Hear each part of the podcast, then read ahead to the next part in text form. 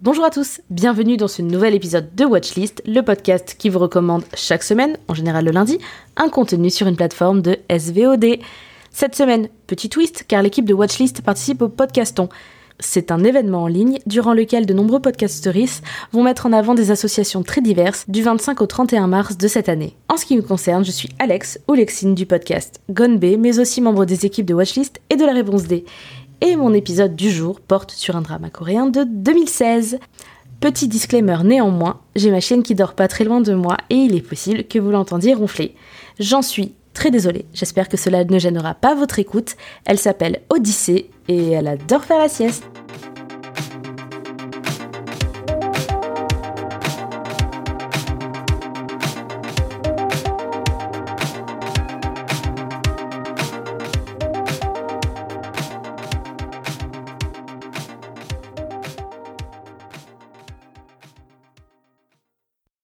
Alors le titre, il est vraiment pas facile, alors je suis désolée.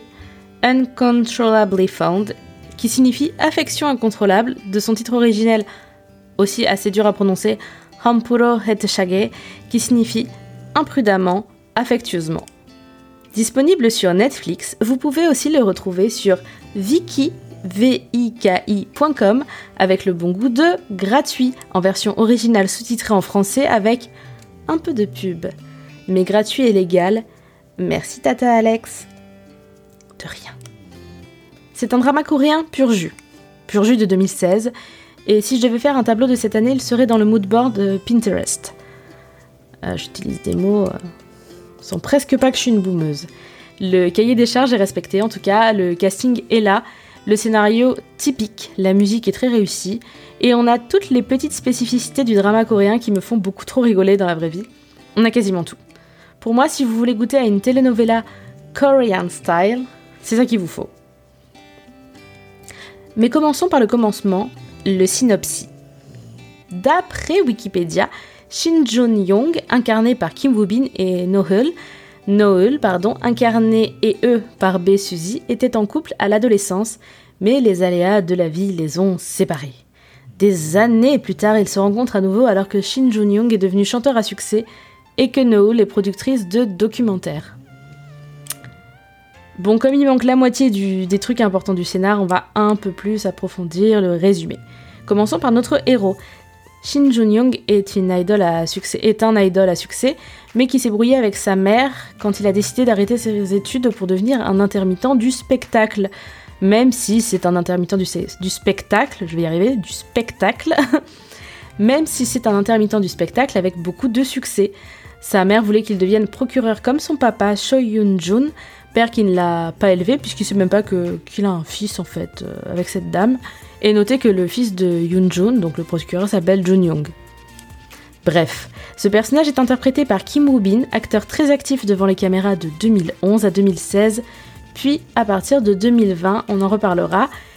Et maintenant notre héroïne. Noël est productrice de documentaires. C'est une sorte de mini Élise Lucet, mais qui a besoin de thunes pour élever son petit frère suite au décès de leur père dans un hit and run. C'est un délit de fuite, mais en anglais dans le texte. Un gars un peu plus âgé qu'elle l'a pris sous son aile, une sorte de mentor, qui est en réalité le fils officiel du producteur Choi, qui est le père de notre héros aussi. Sauf que lui, c'est le père dont le producteur Choi donc est au courant. Alors que notre héros, il n'est pas au courant. Vous voyez un peu le, Bref, notre héroïne est incarnée par Bae Suzy. On va reparler un peu plus en détail plus tard de, cette actrice. Mais si vous, allumez une télévision en Corée du Sud ou si vous marchez dans la rue en Corée du Sud, il vous faudra en moyenne 30 secondes montre en main pour rencontrer son visage dans le paysage. Sachez-le. Ces deux jeunes gens, aux univers très différents, étaient plus ou moins amoureux à l'adolescence, puis se sont perdus de vue et une fois à l'âge adulte, Noël Lise Lucet, j'ai essayé de mélanger Noël et Lise Lucet mais ça marche pas très bien, va essayer de faire un reportage sur son ex pour gagner de la moula. Parce qu'il est célèbre. Il y met pas de la super bonne volonté au départ, mais au final il accepte. Et il va faire en sorte de renouer des liens avec la jeune femme, malgré tout ce qui devrait les séparer. Tout ce qui devrait les séparer dans l'intrigue. Entre autres choses, le fait qu'on lui ait diagnostiqué un cancer incurable et d'évolution plutôt rapide, mais bon, ça c'était pas dans le résumé Wikipédia, je sais pas trop pourquoi. C'est peut-être un gros plot twist de l'épisode 1, Voilà, en attendant, il y a vraiment beaucoup de choses qui les séparent dans l'intrigue. Hein. Rien que ce que je vous ai dit, déjà, il y a des petits indices. Mais bon, vous comprenez un petit peu le terme telenovela, vous savez, ces séries brésiliennes un peu rigolotes, euh, les feuilletons. C'est comme ça que ma grand-mère appelle ça. et c'est comme ça que je vais l'appeler. Euh, on est un peu sur les feux de l'amour, mais en coréen et en accéléré. Enfin, si on peut appeler accéléré une série de 20 épisodes d'une heure. Mais comparons ça aux feux de l'amour, oui, ça va un peu plus vite pour dénouer l'intrigue.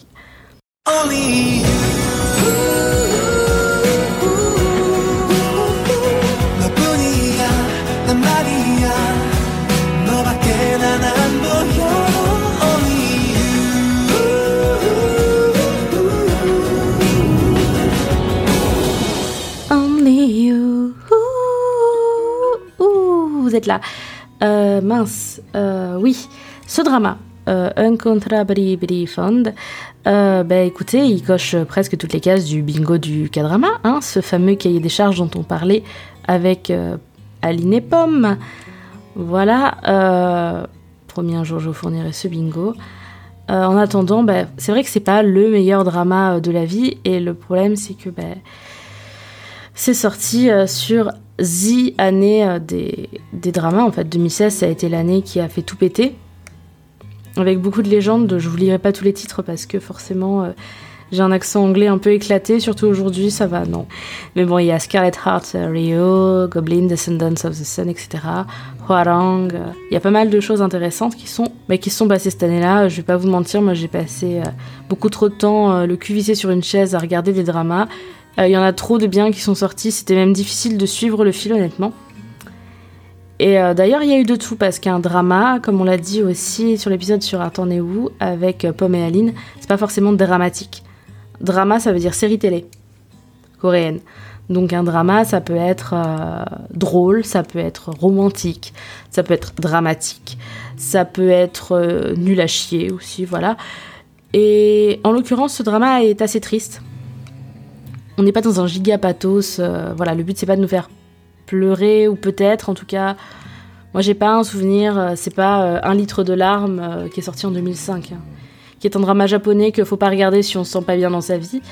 il porte bien son nom, mais voilà, non, ce drama il a, il a pas mal de ficelles. par exemple, il a le, souvent on dit rich man poor woman, mais bon en gros un homme riche, une femme pauvre, euh, la famille diabolique. Il a pas mal de ficelles d'ailleurs que je trouve très rigolotes et que j'aime beaucoup, comme le personnage plein de secrets qui veut devenir président de la République du monde. Tous ces clichés qui sont transposables et sur les dramas historiques en costume euh, des années euh, qui parlent des années 1400 que sur les dramas qui parlent du Séoul de 2010 quoi. Et ces ficelles, il en a un paquet. Et moi, ça me rappelle vraiment, enfin, ce drama, surtout en l'occurrence, euh, et beaucoup d'autres d'ailleurs, me rappelle les telenovelas du Brésil. Je sais pas si vous en regardez, moi, c'est vraiment ma passion du mardi après-midi quand il pleut. Euh, il y en a plein sur Netflix. Faites-vous plaisir, vous en regardez un, votre algorithme il est foutu pour toujours, de toute façon, vous les verrez toutes. C'est vraiment un genre à part entière avec bah, des jumeaux maléfiques, euh, des vengeances et tout. Enfin, c'est incroyable. ça te vend du rêve à te montrer une société euh, d'oligarques et tout. Enfin, je trouve ça génial en fait. Et eh ben, c'est exactement la telenovela, mais euh, version coréenne. Et en plus, en 2016, c'était avant que tout pète, là, vers 2019-2020, où ils ont fait des dramas Netflix, euh, comment dire, avec un peu de sauce ranch de USA pour essayer de, de s'exporter en Europe, aux États-Unis, etc. Là, vraiment, on est sur une série qui qui s'est pas occidentalisé en fait. On est vraiment sur du, pur jus en fait. Et je vous dis ça, euh, je vous dis ça, mais moi j'ai bien aimé parce qu'en fait j'ai, je trouvais ça rigolo en fait. J'ai regardé en fait cette série à la base à cause d'un des seconds rôles que j'apprécie particulièrement. Et en fait ce drama, il a un autre truc que je trouve très intéressant. Parce que là je vous parle de drama coréen, etc. même en général. Mais ce drama est le premier drama coréen à avoir été pré-produit. C'est-à-dire que quand il est sorti, les 20 épisodes étaient dans la boîte. Euh, voilà, ils auraient pu sortir les 20 d'un coup. Euh, enfin, tout était prêt, euh, lissé, les images travaillées, les musiques, nani nana. Parce qu'en fait, avant 2016, c'était pas, c'était pas commun en fait. Moi, j'étais pas trop familière avec ce terme, mais en fait, ça explique vraiment pourquoi les dramas plus anciens sont vraiment euh, giga kitschos en fait. Ça a vraiment été la révolution de 2016 des dramas pré-produits. Et avant, en fait, c'était des, des dramas qui étaient pour beaucoup tournés en semi-live, c'est-à-dire que euh, il y avait beaucoup de tournages qui se faisaient au fur et à mesure de la diffusion, au fil de l'eau, en s'adaptant un petit peu aux réactions qu'il y avait en ligne, sur les forums, etc., et des audiences. Et ça expliquait que des fois, il y a des parties du scénar qui soient abandonnées, des personnages qui prennent plus d'importance, on ne sait pas trop pourquoi. Et, euh, là, vraiment, ce drama, ben, c'était aussi une prise de risque, hein, parce qu'ils ont, ils ont sorti un truc et c'était comme ça. Ce qui permet de, par contre, le regarder en HD, parce que quand même, euh, c'était assez inédit aussi d'avoir une aussi euh, des aussi belles images, etc. Parce que forcément, quand c'est tourné en semi-live, faut pas s'attendre à avoir un truc euh, extrêmement, comment dire, poussé à certains égards. On peut pas en une semaine écrire, tourner et fignoler un épisode de série. Il y a que 24 heures dans une journée, vous voyez. Et franchement, c'était un tournant assez énorme dans le monde des dramas, et c'est le premier drama à être sorti dans ce, dans ce format-là, en fait. Euh, mais ça reste un feuilleton. Et c'est ça que je trouve génial. Je le vois vraiment comme un telenovela qui se prend très au sérieux, avec une romance un peu bancale, mais des personnages tous très dramatiques, très intenses, avec tous beaucoup de secrets et qui au final se connaissent tous, mais se connaissent pas vraiment pour dessous. Et il nous sert en fait sur un plateau, moi tout ce que j'attends d'un drama, hein, clairement. Et le casting est incroyable. Déjà, euh, pour euh, se référer au watchlist Podcast Cinematic Universe. Euh, on va faire référence à l'épisode à nouveau sur Extraordinary, Extraordinary Attorney Woo.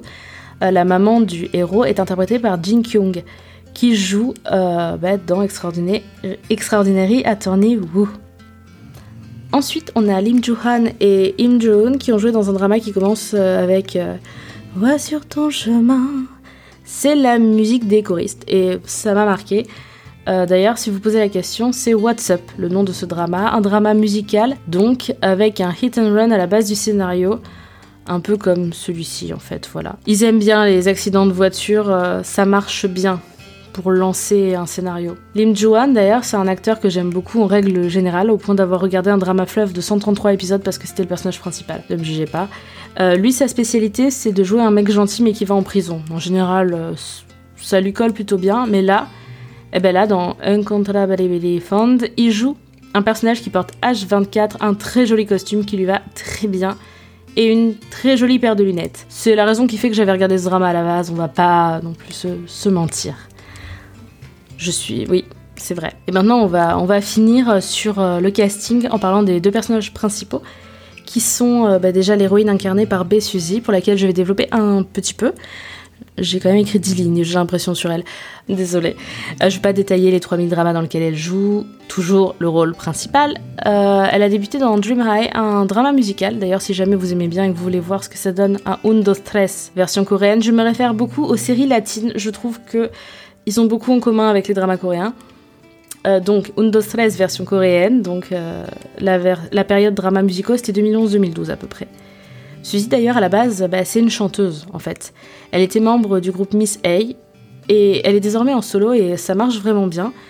Elle a la réputation d'être une très mauvaise actrice, c'est pas faux, mais ça n'empêche qu'elle est toujours castée euh, parce que sa tête fait vendre. Hein. Il y a sa tête sur les pubs du soju Chum Chum, oui, euh, sur tous les bars et restaurants depuis la campagne de pub qui a duré de 2016 à 2018. Elle est sur un nombre indécent de produits du quotidien, parce qu'on rappelle qu'en Corée, voilà, il y a la tête de ton chanteur préféré sur ton paquet de PQ. Elle a été la première sud-coréenne à devenir ambassadrice des montres suisses de luxe Longines. Elle est ambassadrice Dior également, elle est dans tous les spots télé, elle a sa statue de cire Madame Tussaud de Hong Kong, la meuf, elle est, euh, elle pèse. Et moi, je l'aime beaucoup, surtout parce qu'elle chante extrêmement bien. Voilà. Passons à Kim Woo-bin, le héros de notre histoire. Lui, il a d'abord été modèle, puis acteur. Euh, alors lui, il est comment dire moins bancable que Bessuzy, mais il pèse aussi. Il a été modèle, acteur, ambassadeur honoraire au JO d'hiver de Pyeongchang en 2018. Il a une carrière riche de nombreux shows télé, dramas, films. Il chante aussi. Et comme je l'ai dit précédemment, sa carrière a connu un hiatus de 2016 à 2020, car en effet, il est annoncé, euh, enfin son agence a annoncé en mai 2017 qu'on lui avait diagnostiqué un cancer nasopharyngé et qu'il allait s'éloigner un moment des caméras, le temps bah, déjà d'être soigné et de récupérer. Et actuellement, il est en rémission, hein, il va mieux, il a repris le chemin devant les caméras, etc. Il a d'ailleurs euh, tourné même en 2023, donc euh, ça va mieux. Concernant sa carrière, il a tendance à avoir des rôles de gros trous de balle, d'ailleurs ce drama ne fait pas exception, notamment dans Hairs, etc. Il a tendance à jouer des mecs euh, vachement capricieux. Voilà, mais après, après il a joué quasiment que dans des très bons dramas, en tout cas des dramas avec beaucoup de budget, donc n'hésitez pas à aller vous intéresser à sa carrière. Je vais éviter de faire une grosse liste de tous ces dramas, il y en a quand même quelques-uns. en ce qui concerne la, série, moi je vous la recommande, c'est distrayant.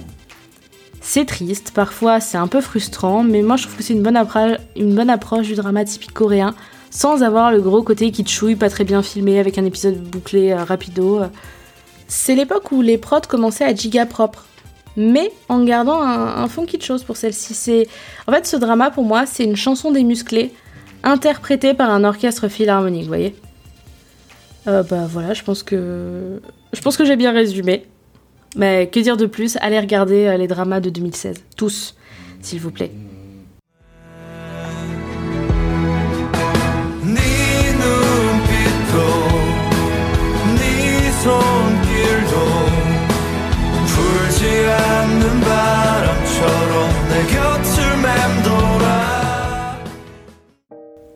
Le watchlisting de cet épisode est terminé. Mais l'épisode en lui-même ne l'est pas tout à fait, puisque comme je vous l'avais annoncé tout à l'heure, il s'inscrit dans le cadre du podcaston, et l'association que j'ai choisi de mettre en avant ici est la Ligue contre le cancer.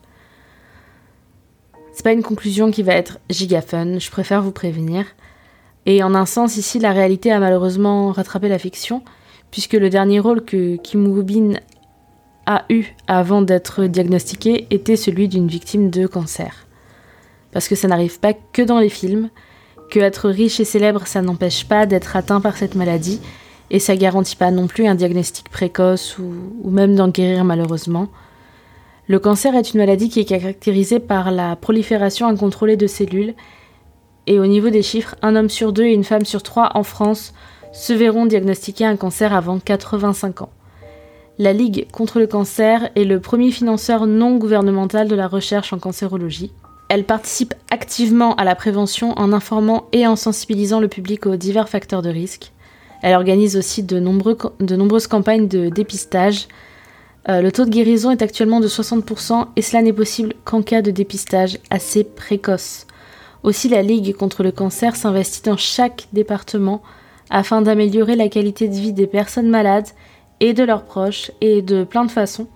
Par exemple, elle fournit du matériel au service hospitalier, elle offre euh, des soins socio-esthétiques parce que l'image de soi, c'est assez important et malheureusement très fragile quand on est malade. Elle met en place des groupes de parole avec des psychologues, une permanence juridique, énormément de... Elle fait énormément de choses. La Ligue s'engage également en Afrique et en Asie avec d'autres associations pour le, contre le cancer. En réalité, les missions de la Ligue sont extrêmement variées et elle a des antennes dans toute la France. Donc euh, n'hésitez pas à aller euh, regarder euh, le site de la Ligue. Et si vous souhaitez faire une promesse de don, le lien renvoyant vers le podcaston se trouve en description de, de l'épisode. N'hésitez pas à aller écouter les autres épisodes déjà de Watchlist qui sont dédiés à cet événement, mais aussi en général les podcasts présents, et à vous renseigner sur les nombreuses associations présentées, aux thématiques très variées mais toutes très importantes. Le lien est en description mais je me permets de vous le rappeler si jamais podcaston.org, p o d c a s t h o n.org, O-R-G. Il y a plus de 350 podcasts qui sont inscrits, donc euh, n'hésitez pas à aller voir, ou plutôt bah, écouter, j'ai envie de dire, les autres propositions. Je vous remercie de votre écoute. Je vous remercie si vous avez surtout écouté la dernière partie qui euh, malheureusement arrive en dernier, mais qui est euh, celle qui me tient le plus à cœur. Et euh, bah, quant à moi, je vous dis à très bientôt sur ce flux, mais également sur celui de la réponse D, car la saison 3 vient de se terminer et les épisodes sont tous dispo pour picorer ou pour binger. Et puis, bah, nous, on se retrouve très vite sur Gone Surtout, prenez bien soin de vous. À bientôt.